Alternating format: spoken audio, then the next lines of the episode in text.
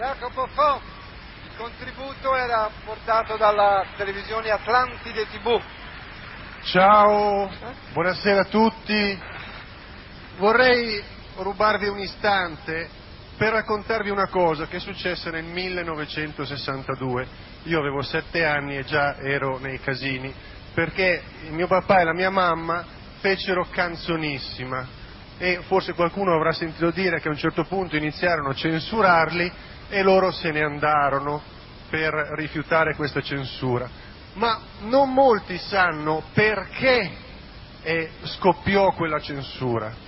I motivi che scatenarono i censori erano due, uno sketch sui morti sul lavoro e un altro sketch, una, non comico, in cui mia madre recitava la parte di una madre che aveva avuto il figlio ucciso dalla mafia.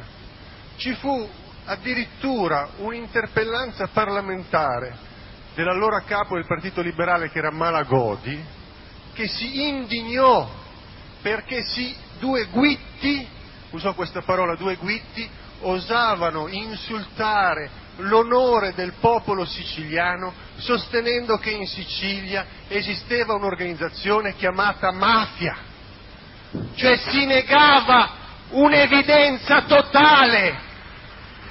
Allora, oggi non c'è per fortuna più nessuno in Italia che neghi l'esistenza della mafia, però si negano delle altre cose e vorrei che non ci mettessimo altri decenni per far passare la verità. E allora vorrei porre un problema, cioè vogliamo realmente lasciare la comunicazione televisiva in mano a questi signori? Oppure è il caso che si inizi a pensare a una televisione libera e indipendente?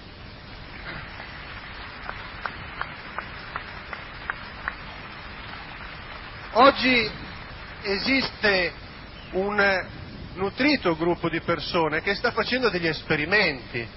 Noi con Atlantide TV questa, serata viene trasmessa da Emily, insomma ci sono degli esperimenti.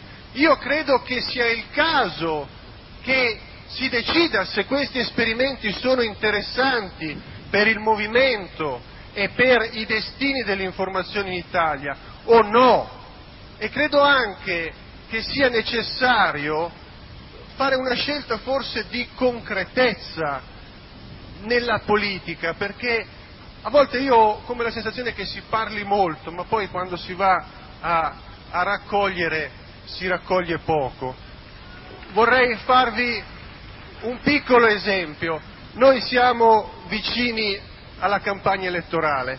Ecco, noi abbiamo fatto un lavoro con ingegneri, tecnici, specialisti, che ha dimostrato una cosa incredibile, cioè qualunque amministrazione potrebbe risparmiare immediatamente il 30-40% dell'energia, dell'acqua, eccetera, con delle eh, tecnologie elementari, i timer, i termostati.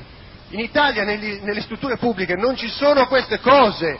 Non parlo di cose rivoluzionarie come usare il biodiesel, che già è una cosa folle, ma io mi chiedo, se vogliamo realmente battere Berlusconi, cosa sarebbe meglio di dimostrare che nei comuni amministrati dai progressisti si riesce subito a tagliare i costi.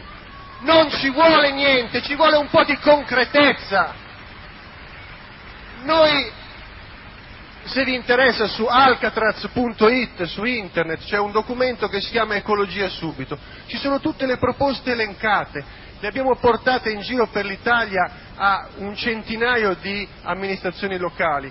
Qualcuna si è dimostrata incredibilmente sensibile, ma parliamo proprio di, si contano su, su, sulle dita di due mani.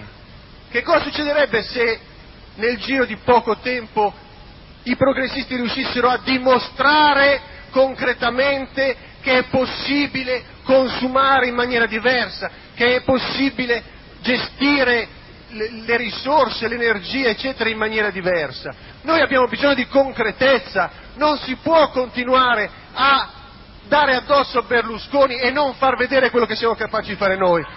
Jacopo. Ok. Grazie. Grazie Jacopo. Buonasera. Grazie, grazie tantissimo Jacopo. Senti.